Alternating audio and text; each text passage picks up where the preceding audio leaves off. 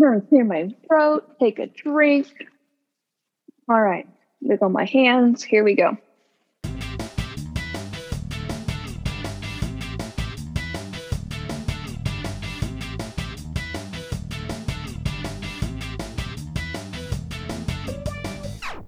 Hey guys, here's what's coming up.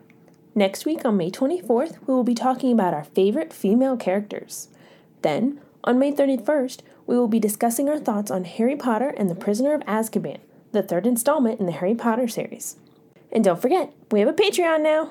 Some of the perks include episode shoutouts, a monthly book picking poll for a guaranteed episode, a spoiler free miniseries, and even having us send you a book we're planning to do an episode on. We hope you'll consider supporting us if you can, and we're incredibly grateful to all of you for listening in every week. Thank you. Speaking of thank yous, we want to send a huge thank you and shout out to our patron, Ronnie. We hope you read a great book or six this week. Now, on with the show. Welcome back to the Book Life Podcast with your host, myself, Mo, and not Abby today. Today, we are doing a podcast host swap with the Literary Lushes. And my guest today is Megan. Megan, can you tell us a little bit about your podcast and where to find your episodes?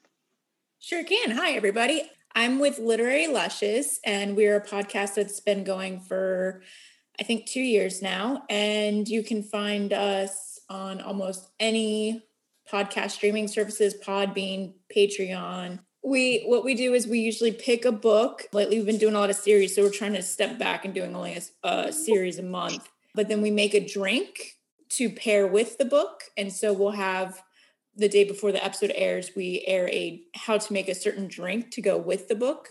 And uh, sometimes we are lucky enough to actually have the authors come on our show with us and talk about their books with us. And do they make the drink as well and drink it with you?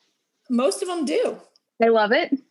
One of them, um, a young adult author, Angela Roque, she used to be a bartender. So she actually will send us drink recipes and drink ideas for her books, which is nice. That's really cool. That sounds like magical. Like that sounds like a like I'm not super into like drinking or anything, but like just to have like that personal touch with an author and they're like, by the way, I was thinking about you and thinking about my book. And when you're ready to review it, here's a drink recipe for you. And then sometimes like we'll pick a drink based off a drink that's in the book. So like when we did the Bobiverse uh, series, mm, such a good series. They have coffee. And so like our first drink was like a coffee a coffee styled cocktail and then the next one he talks about like a distillery rum thing that they have in space. So we did a rum drink and then like this last book we did with him his favorite drink is tequila. So we made a tequila version of something, um, which is pretty cool. And then because I am pregnant, for the past 10 months, we've been doing uh, mocktails. So for people who can't drink, don't want to drink or whatever, but still want to kind of have something that's fun to join in, we've been accommodating that way. That is awesome. Well, I absolutely adore Bobiverse books. I love Dennis E. Taylor, and I am so glad other people are reading his books as well. Uh, so, like Megan said, he's such a nice guy. Him he is his- the sweetest guy. Yes. I reviewed one of his books on um, Instagram. His wife reached out to me. She's like, "Thank you so much. Dennis was so happy to read your review. And just in case you don't know, there is another one coming. I'm like, oh girl, I'm ready. Like, let's do this. they are the sweetest. Well, did you make a drink for Neverwhere, or is your companion making a drink for this book? Sam made it. I think it's a gin drink. I can't even remember what it's what it is and what's in it, but I just remember it being gin because she's like, "Oh, we have non-alcoholic gin," and I'm like, "Yeah, well, you know, you're the one doing our podcast, so you get to make the drink, and our, you know, I'll just sit back with my caffeinated beverage." oh, you're fine. I, am being bad, and over here, I'm like, "Oh, I'm like, you did Southern um, Book Club's Guide to Slaying Vampires. That book was fascinating. Like." That was such a great book and it caught me by surprise. It did start out a little slow. Like, I'm like, okay, are we going to get oh, yeah. to vampires? Like, I'm mm-hmm. so confused. Did I read the right book? And then out of nowhere, it's like, oh, oh, there you are. And then it just then it completely went. nonstop. Yeah. Uh, did you do the audiobook or did you do a book book? The audio. And it was so Oh, I know, right? It was so good. I was so blown away by the voice acting. I was like, what is this? decided to buy. I'm like, this was a great buy. Thank you. I go back and forth if I either read the uh, hardcover or the audio. And that one I did audio, and I was so glad I did. It really was just one of the best audiobooks that I listened to. And you're right, because the voice acting was just phenomenal. Oh, I agree. If um you have not listened to um N.K. Jemisin's books, The City We Became, that was a fantastic audiobook if you need another recommendation. She's very different. She's an African American author, but it's focused in New York City, and you get to meet all of the stereotypes, the boroughs of New York City. And the voice acting blew me away. Like, cannot recommend that at like highest level recommendation for an audiobook. Wow. So thank you. Uh, so today we are going to talk about Neverwhere by um, Neil Gaiman or Gaiman. I say Gaiman usually. If you remember earlier this year, we did a collaboration episode with the Badass Literature Society um, about Neil Gaiman's new book, The Sleeper and the Spindle.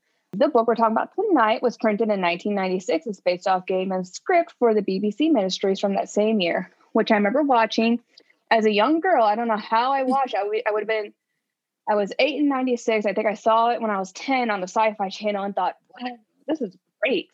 And then I watched it again and thought, wow, still a good story. Not as good special effects as I anticipated in the year 2021, but that's okay. Um, if you do want to watch it, it's available on streaming on Pluto right now for free.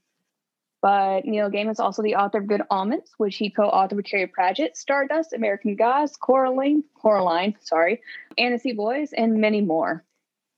Um, Megan, could you take us through some Neil Gaiman fun facts? Sure can. I, I don't think you already said this, but this is a fun fact that I know that I read. This was his first novel. Oh, I didn't know that. That's awesome. So I thought that was interesting. He was in a punk band called X X's. He's X. X is X. I'm horrible yep. at pronouncing names, so. Me too. it's gonna be fun tonight. um, he has a talking cat that says like Mimi and like hello, but in like cat. I can't even. Cat language. Yeah. he has rat figurines, a demon rat, a wizard rat, an angel rat, a vampire rat, and so many more rat figurines. Not sure why, but you know, there he has. Makes sense actually with this book. I'm like, yeah. I was like, oh, connecting some dots. He was he loved them rats. He was the rat worshiper, I guess. He loves to cook. And he wrote his first comic in 1976. And he's also a beekeeper, which is super important these days to make sure our bees are taken care of. For sure. So, a little bit more about this book. The summary for tonight is Richard Mayhew is a young man with a good heart and an ordinary life, which is changed forever when he stops to help a girl he finds bleeding on a London sidewalk. His small act of kindness propels him into a world he never dreamed existed. There are people who fall through the cracks, and Richard has become one of them and he must learn to survive in this city of shadows and darkness and monsters and saints, murderers and angels, if he is ever to return to the London that he knew. So, definitely that summary captured me. Like when I read summary, I was like, oh yeah, I'm gonna love this book. This will be a great book. You know, his books have the best summaries. And you think this is gonna be a book I really, really will enjoy. And and for me it tricks me but anyways surprisingly i have every adaptation they've made i've been pleasantly pleased with american gods was weird but american gods was a weird book good yeah. well good omens was great because david tennant was in it right yes yes that's why it was great so i had to make sure i had the right one i'm like it's not matt smith matt smith was in the crown this was david tennant so it was such a great show I love Stardust the movie. That's one of my favorite movies to rewatch. I love Neverwhere, but the books definitely leave a little bit to left for me desire. But we'll talk more about some of those spoilers later. Could you run us through some of the characters that we encounter in Neverwhere? And I'm sure I'm going to butcher most of these names because, again, I'm great at that. And I've never seen the show, so I don't know their names. And I'll say, I'm going to let you know. I butcher every single name on every single episode, so don't you worry. Oh, goody. I read somewhere that says don't make fun of someone who mispronounce words. They just they're used to silently reading, and you know mm-hmm. there's no way to mispronounce words when you're silently reading. But anyways, Richard Mayhall, he's um, the main character. He's a young man from London above who lives an ordinary life and does very very ordinary things. Then there's Jessica. It's Richard's upscale fiance. Door, who I would say is our other main, main character, a young girl from the old London below whose family has recently fallen on bad times. The Marquis de Carabas. Yeah, that's how I'd say it too, just like that. He's a scoundrel, rogue, a cheat, and he's the only person that Door can turn to. Hunter is a fierce warrior who has hunted many great beasts in her team in her time in her time. Uh someone wrote bad notes. I don't know who that was. Darn. I was like i don't think in her team i was like i don't remember a team but maybe i misremembered something but okay. And she hunted many great beasts in her time. Mr vandemar uh, he's one half of the dangerous murdering duo um, who is trying to hunt door down and the other half of that is mr Croup. Yep Nope, sure, that's perfect. Sure, that's horrible. But he's the other half of that. But yeah, they, they just the two duos. Then there's is it Anastasia? I think it's Anastasia. I feel like it's Anastasia. That's what we're gonna go with because that's what it looks like. I was like, I would say Anastasia, but then I'm like, but is it? I'm sure that someone's gonna be like, no, it's like Anastasia's. Oh, like her, her money, Leviosa. Yeah, exactly. I'm sure. I'm sure somebody will be like, "You're saying it wrong," and I'll be like, "Whatever." Um, she's a young rat speaker who accompanies Richard on his journey, and Old Bailey, a rooftop dweller, a keeper of information, and dealer of birds. And this one is really bad. I went with I went with is Islington, like Islington. This I was like that, or Islington. I was like, is I think it's is Islington. In my head, I would just call him Isley, Izzy. Yeah, I like that too. We can call him Izzy all night. That's fine. It just it just fit from some reason for me. Anyways, he's an angel in London below with the means to help Door. All right. So that is our main cast of characters. Thank you, Megan, for taking us through. When we come back from our break, we are going to talk about our favorite characters, least favorite characters, our favorite scenes and least favorite scenes, and our final thoughts. And as always, the second half will be all about spoilers because we're just going to ruin the plot because we're going to talk about this book and either lift it up or tear it apart. See what happens. Talk to you guys in a minute. Hello, everybody. I'm Megan. And I'm Samantha. With Literary Lushes. And we want to tell you about our podcast. Join us every other week as we dive into a sci fi or fantasy novel where we also drink cocktails inspired by the novel. We post YouTube videos of us making the cocktails. And a lot of the times we even have the authors on, including Dennis E. Taylor, Marissa Myers, and even Angela Roque. So join us because you don't want to miss the podcast that's been described as not taking ourselves too seriously. And with that, we say, stay lively with your libations. Welcome back, everyone, to the second half of the Book Life podcast. We are going to talk about favorite characters, least favorite characters, and once again, we are going to spoil everything. And just a reminder, I don't have Abby here with me tonight. Instead, I have Megan from Literary Lushes. Megan, can you start us off with um, who are your favorite characters tonight um, in Neverwhere? I actually liked Richard a lot more than I think most people did. I liked him just because of the sense in the beginning. He was just kind of like comfortable with who he was and you know didn't feel he had to be more than he needed to be other than what jessica forced him to do.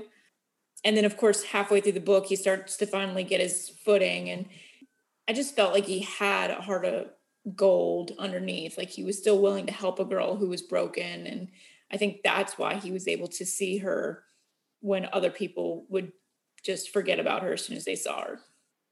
Um, so yeah so i liked him I kind of liked Hunter in the sense that she was such a badass. Mm-hmm. Oh, for sure. Her slaying beast was really cool. And then, um, oh, we already said spoiler. So, anyways, uh, it hurt a little bit when she betrayed, but it also made sense why she betrayed. And then she still tried to come through in the end, which is cool.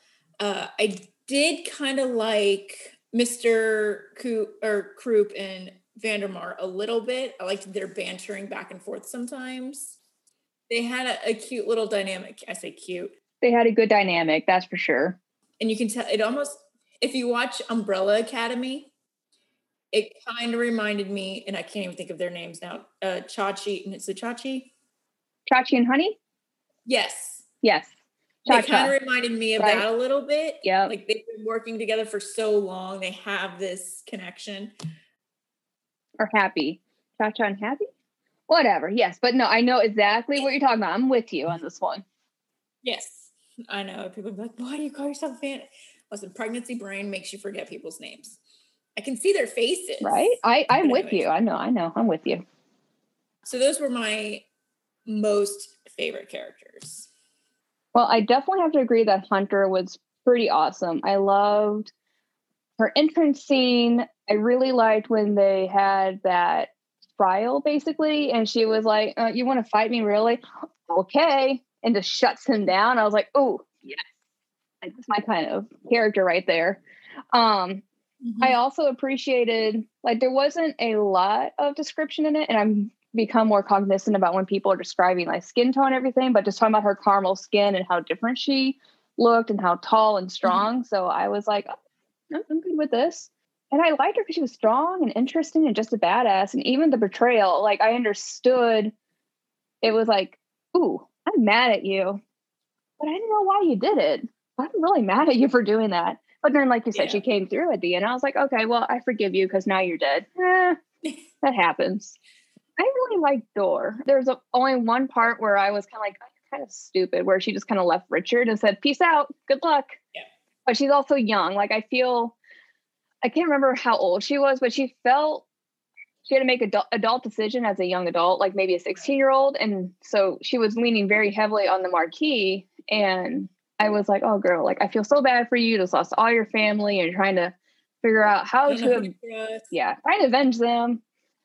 And then towards the end, where she's like, I guess I won't see you again. I was like, oh, oh, Thor, I feel so bad for you. But I loved how she um tricked oh is Islington. There we go. I loved how she tricked Islington at the end and she's like, Yeah, I'm gonna open the door for you. Like, I didn't. Here, this in this great place that's totally not heaven. Here you that door, go. blinding light, gone.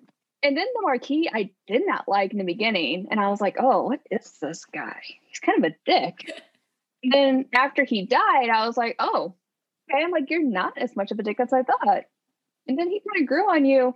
And then, gosh, I can't remember like what really cemented it for me, but I think it was at the floating market on the ship, like right before where he was with like on the wall with Old Bailey, the old London wall. And I was like, oh, no, actually, I like you. Never mind. We're okay with this. And then I was, for like the whole three chapters Anastasia was in, I really liked her. Like, Yeah. she was so She sweet. I know. She's like this a tragic side character. And I'm like, oh, you're so sweet. And Richard got so attached to her. But she was still memorable, you know? And that really, that really stood out to me. Yeah. I was kind of, I was like, oh, really? That's where we're going with that? We're going to kill her? Oh, okay. That's what we're doing. I don't know about you, but I felt like I'm like, are they going to bring her back? Because it kind of felt like maybe she's not gone. Like they kind of alluded that she's not gone, and I was like, where is she? And then I kept waiting for like her to like, like I thought maybe we were going down to Down Street, and um, Lamia was there, uh, which is called like the Velvet creature thing that was there for a hot second. I'm like, maybe she'll like manifest going down this thing or in the labyrinth. No, didn't happen. Disappointment. Didn't like that part. All right. Well, what about your least favorite characters? Who who did you not enjoy as much? Jessica. Jessica times so much. I know people are probably like, oh, but it's just no, she drove me nuts. Like, I get what she's coming from about like trying to push, you know, Richard into doing things, but at the same time, like he's your fiance. If you know what you're getting into when you get engaged with someone, if you know he's not the kind of person to move, don't get mad when he doesn't move. Like, stop trying to change people. I don't know. She just drove me nuts with her constant, you know, and then just the fact that she didn't see Dora, and then when she did see Dora, you know, the second she looked away, she completely forgot about her all over again. And then she got so mad, like, oh, you're gonna take care of this girl that's hurt over going out with the bosses and got so upset about that. And, you know, just getting mad at him doing the right thing. But then again, she forgot about the girl, and it, that just showed me her true character that she was mm-hmm. too self involved to notice the real things that mattered, which is what I saw the underworld as is things that matter where everything else above is superficial. It's kind of like your skin.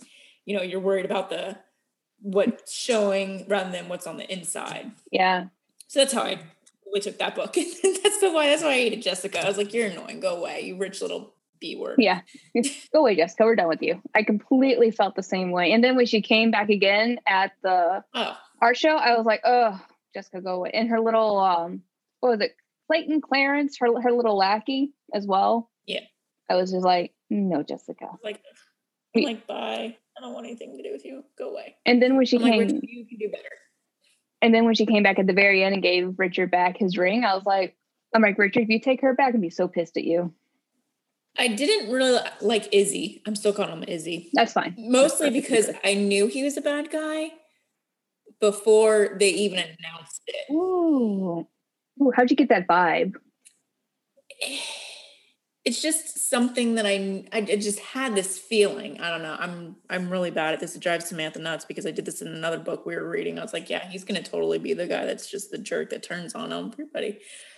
But I just felt like I was like, mm, I think he's just trying to use her for his own personal gain, and he's gonna completely like you know turn on everybody and i feel like he's the one who's setting all this up because i mean you get introduced to so many characters and you have to pick who's the one who's hiring these people. They're not just going to be like oh by the way here's this random character you've never met before that's really running the show. So you have your options and that's how i kind of go through how i pick who it is. It's like this guy's too obvious to be the bad like oh you're like you're too too obvious and you're not obvious enough and then this guy he's too friendly and he's an angel and he's this and this just seems like the more shocker value.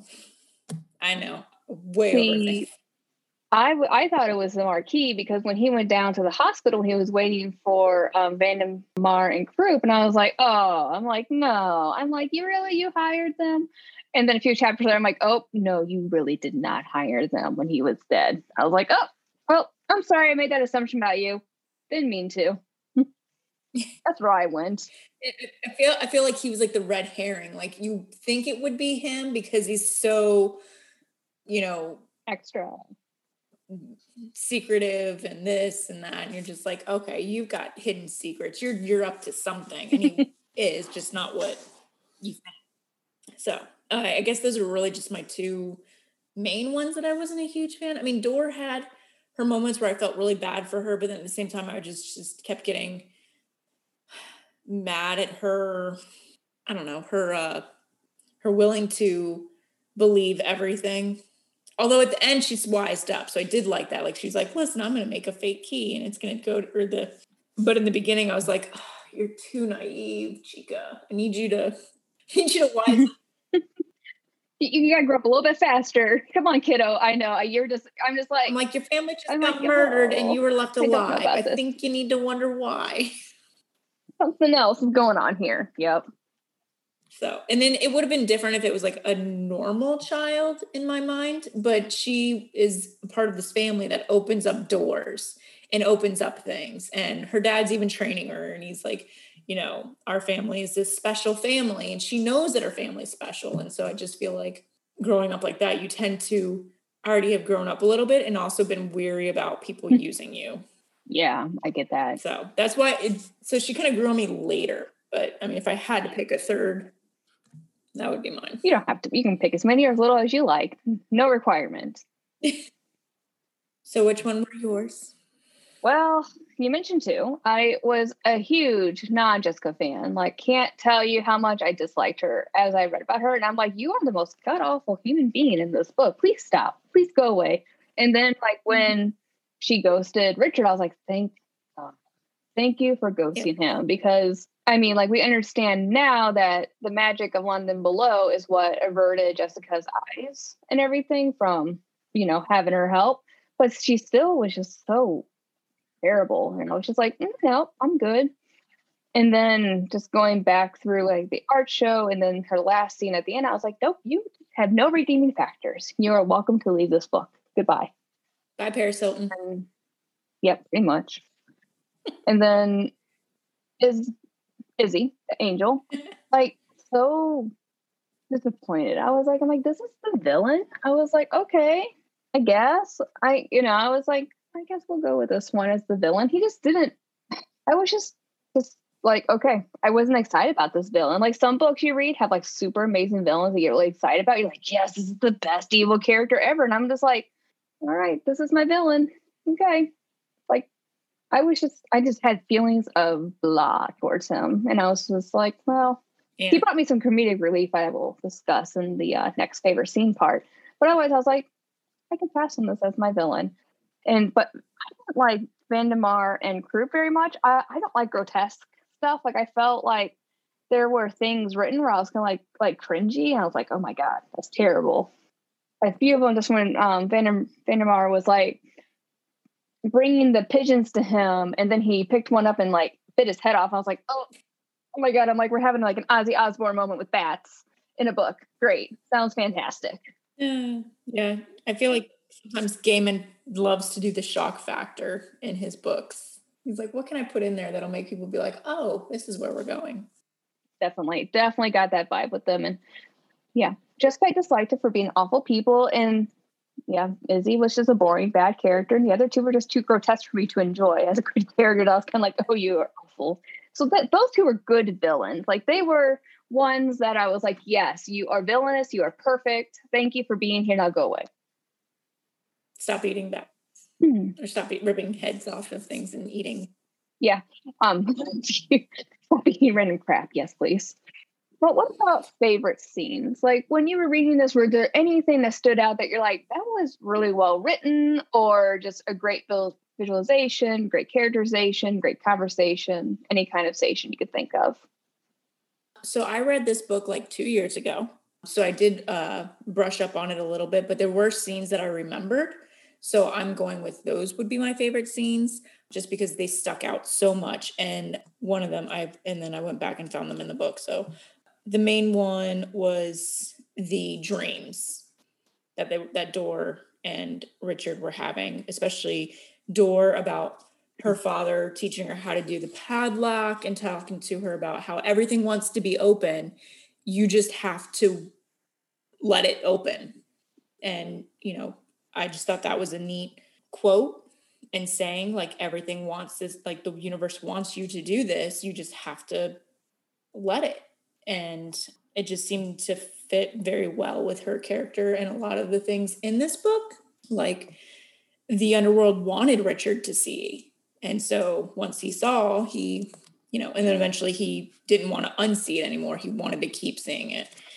So the dreaming sequences were um, one of my favorites as well as um, when the marquis was talking to Croup and Vander, where to go? Where's uh, Vandermeer, Vandemar?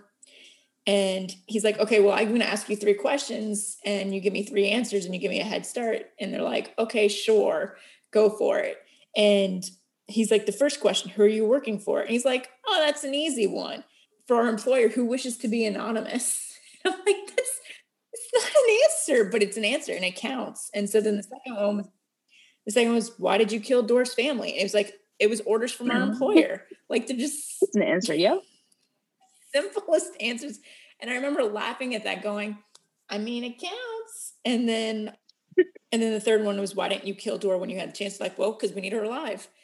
And they were just such smart ass answers that I they they really made me laugh out loud because and if you knew my husband and his family, it's very much how him and his brothers interact with each other. And so it's just something that I could see me asking them and them being like, well, that's my employer and he wants to stay anonymous. So there you go. and you're like, that's not what I asked you. Seriously. I'm like, come on. It's a short side note.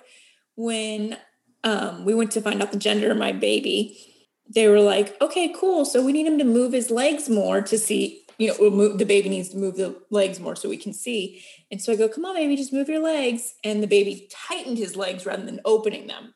And because I didn't, you know, wasn't like, open your legs more, he, so he did what I asked. Mm-hmm. He just did not what I Ew. want. And so it, it's very similar to that scene being like, I'm asking these questions, but you're not giving me what I'm really asking. what I want. So those were my two favorite scenes. I love it. I though the battle with the beast was very short. I thought it was a really good twist of a scene. Like you all this build up for Hunter. She's ready to go. She's got the spear. She did her betrayal. She's gonna fight this epic beast. She's fought all these other beasts. And she makes one small mistake and it just kicks her basically. And she's down for the count. And she can't recover from it. And she's like, listen, Richard, you gotta take care of this nonsense. And he's like, uh, she's like, you know how to use a spear? And he's like, uh, she's like, the blunt end, don't hold that in. He's like, I know how to use a spear like that. Seriously, come on.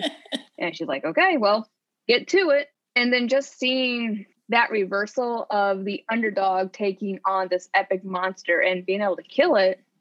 And then Hunter going, hey, you did it. Like, take my knife and wipe the blood off and, you know, put the blood on your what is it, mouth and your eyes, and you'll be able to get to where you need to go. And he's like, ew, but okay, I'll do it. And I love that. That was like just, I was like, this is what I needed throughout the whole novel. Because honestly, that last fourth of the book was really good.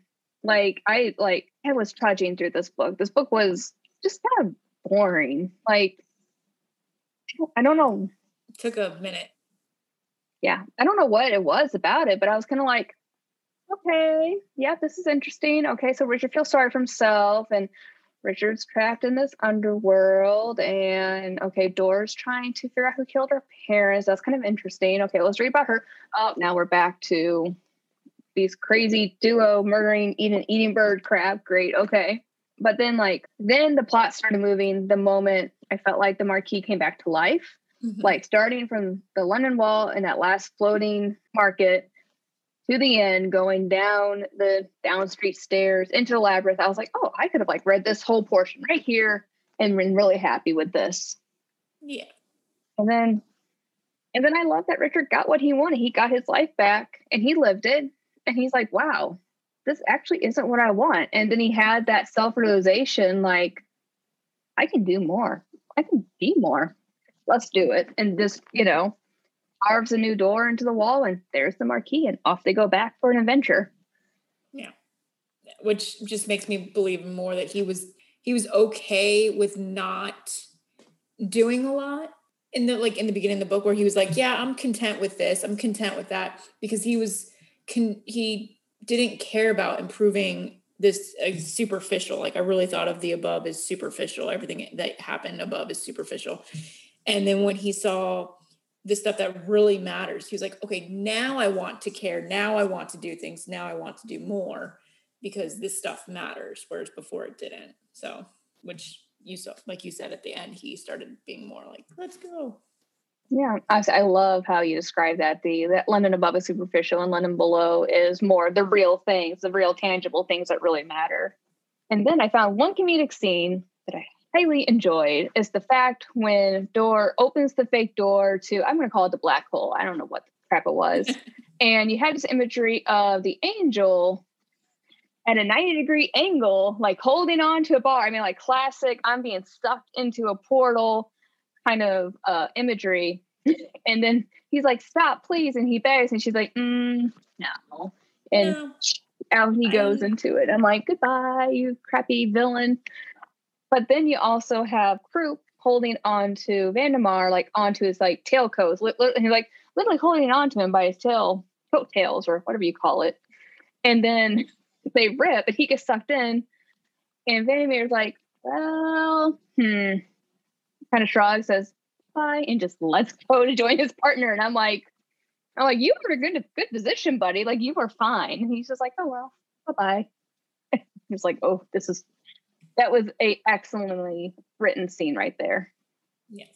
Yeah, the the second half of the the fourth last bit of the book was a lot better, I feel like, than the beginning. But again, with Gaiman stuff, I feel like a lot of his books are like that, where they take a while to start. And I think that's just because he likes to set up a lot of extra stuff, a lot of extra scenes, a lot of extra details. And when you finally get to the action parts, it just gets more going and he doesn't spend so much time detailing things that you don't find useful.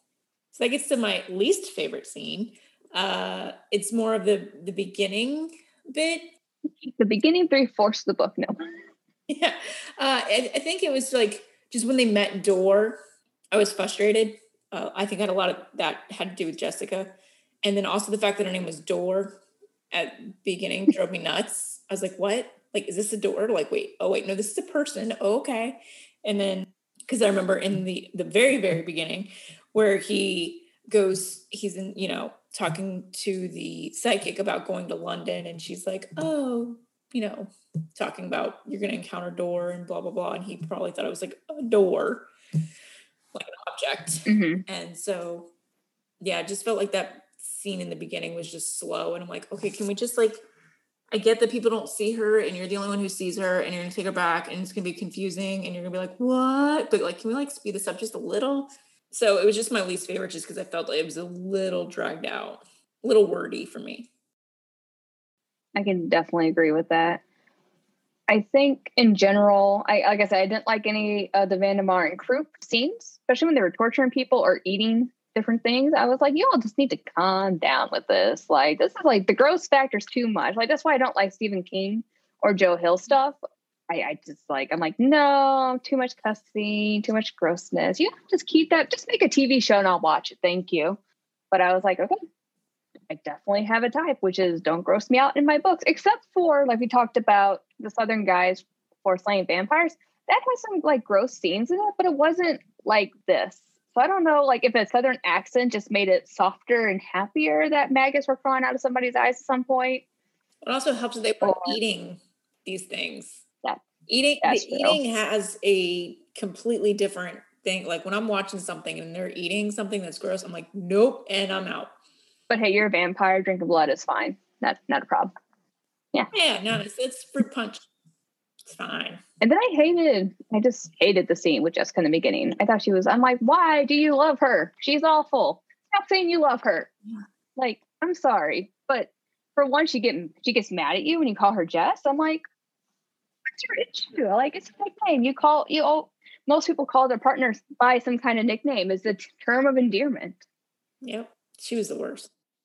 They were a bad couple. They didn't like doing things together. Like he just did everything she I actually knew a couple who was really much like this, and I'm not even kidding. And like the, they got engaged, and he was paying for everything, and he didn't even have a lot of money. He worked for a nonprofit, so he really was broke as it was. And then she decided to book a non-refundable flight to New York with her best friend, and she paid for her and her best friend so they could go dress shopping in New York. And then she turned around and called him and says, Hey, by the way, I can't pay my cell phone bill. Can you pay it? And like, oh my God. and I'm like, um, what are you doing? And, and so, and then he also said, like, oh, you like about me and my husband. He's like, you guys are so cute. You guys are always doing things together. I'm like, well, don't you and your fiance do things? He's like, no, she gets mad when, you know, if I try to like hug her in public or if I try to hold her hand or, and I'm like, um, okay, that seems you're like, let's have some coaching about relationships. Is like, it's not some people don't like PDA, and that's okay. But well, and he liked but, it. Like he was like, oh, I love what you know having affection shown, but she hates it. And I'm like, okay, but that just seems like you're not connecting. Then if you're both are on, like if they both disliked it, that makes sense. But it was one mm-hmm. liked mm-hmm. it and one didn't, and it, something like that I felt like was really important. So that their relationship reminded me of that. Ugh it's bad. Sometimes it's bad when your book life and your real life mesh right in the middle. And you're like, oh, cringe. So much cringe in there. That's probably why I didn't like Jessica. I was like, you're dumb. Go away. You're like, I know you in real life. Please go away. Yeah. And then I, I didn't like when he got across the night bridge and Anastasia wasn't there. And just that mm. unknown mm. factor. Like, you know, he had the crystal bead of hers that she was so proud of because he found it on the ground and then she was just gone. And I kept waiting for her to come back. And the fact that she never came back, even though it's hinted that maybe they're not gone all the time, per se, And then I held out for that sequel. Right. Yeah, I don't know how that's gonna happen. We'll see how that goes. No, but we, maybe a fan fiction. Mm, I could use a fan fiction. I, I, in general, I loved the the world was really good. Like the world building, I was very pleased with. I was quite interested in a lot of the characters. So I, it was just the action was boring.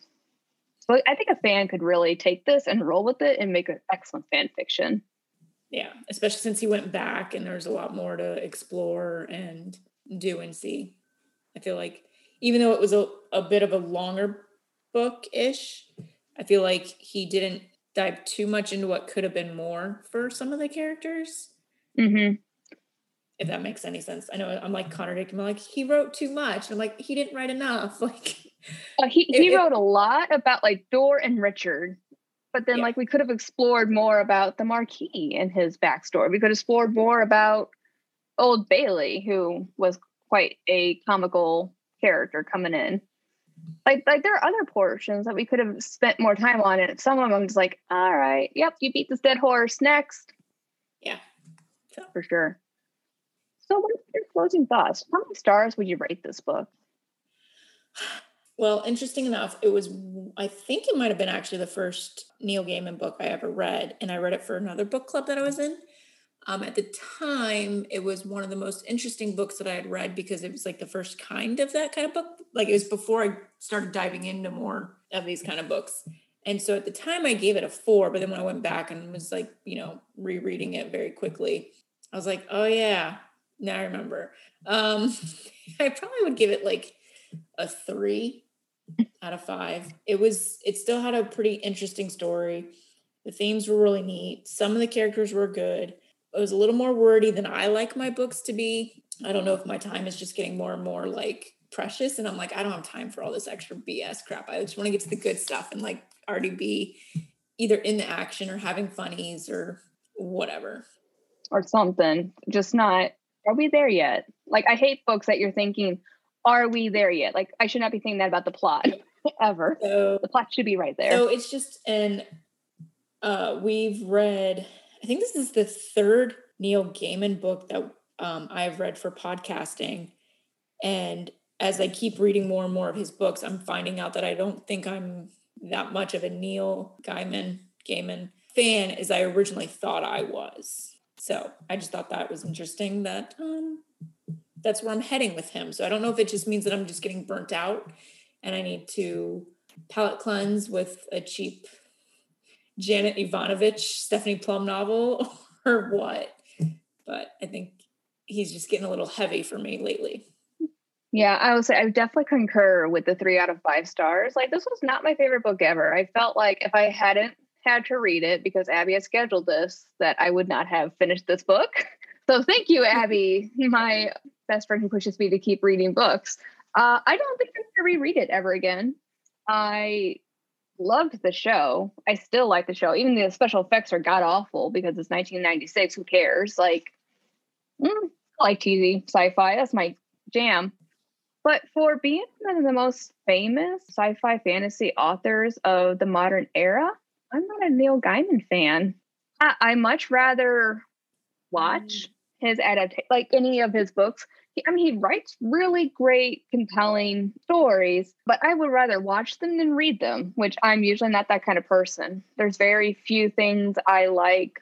I mean, there, there's some book adaptations, and I'm like, wow, like this is hands down awesome. Like The Help was fantastic. I love Crazy Rich Asians for movie adaptations.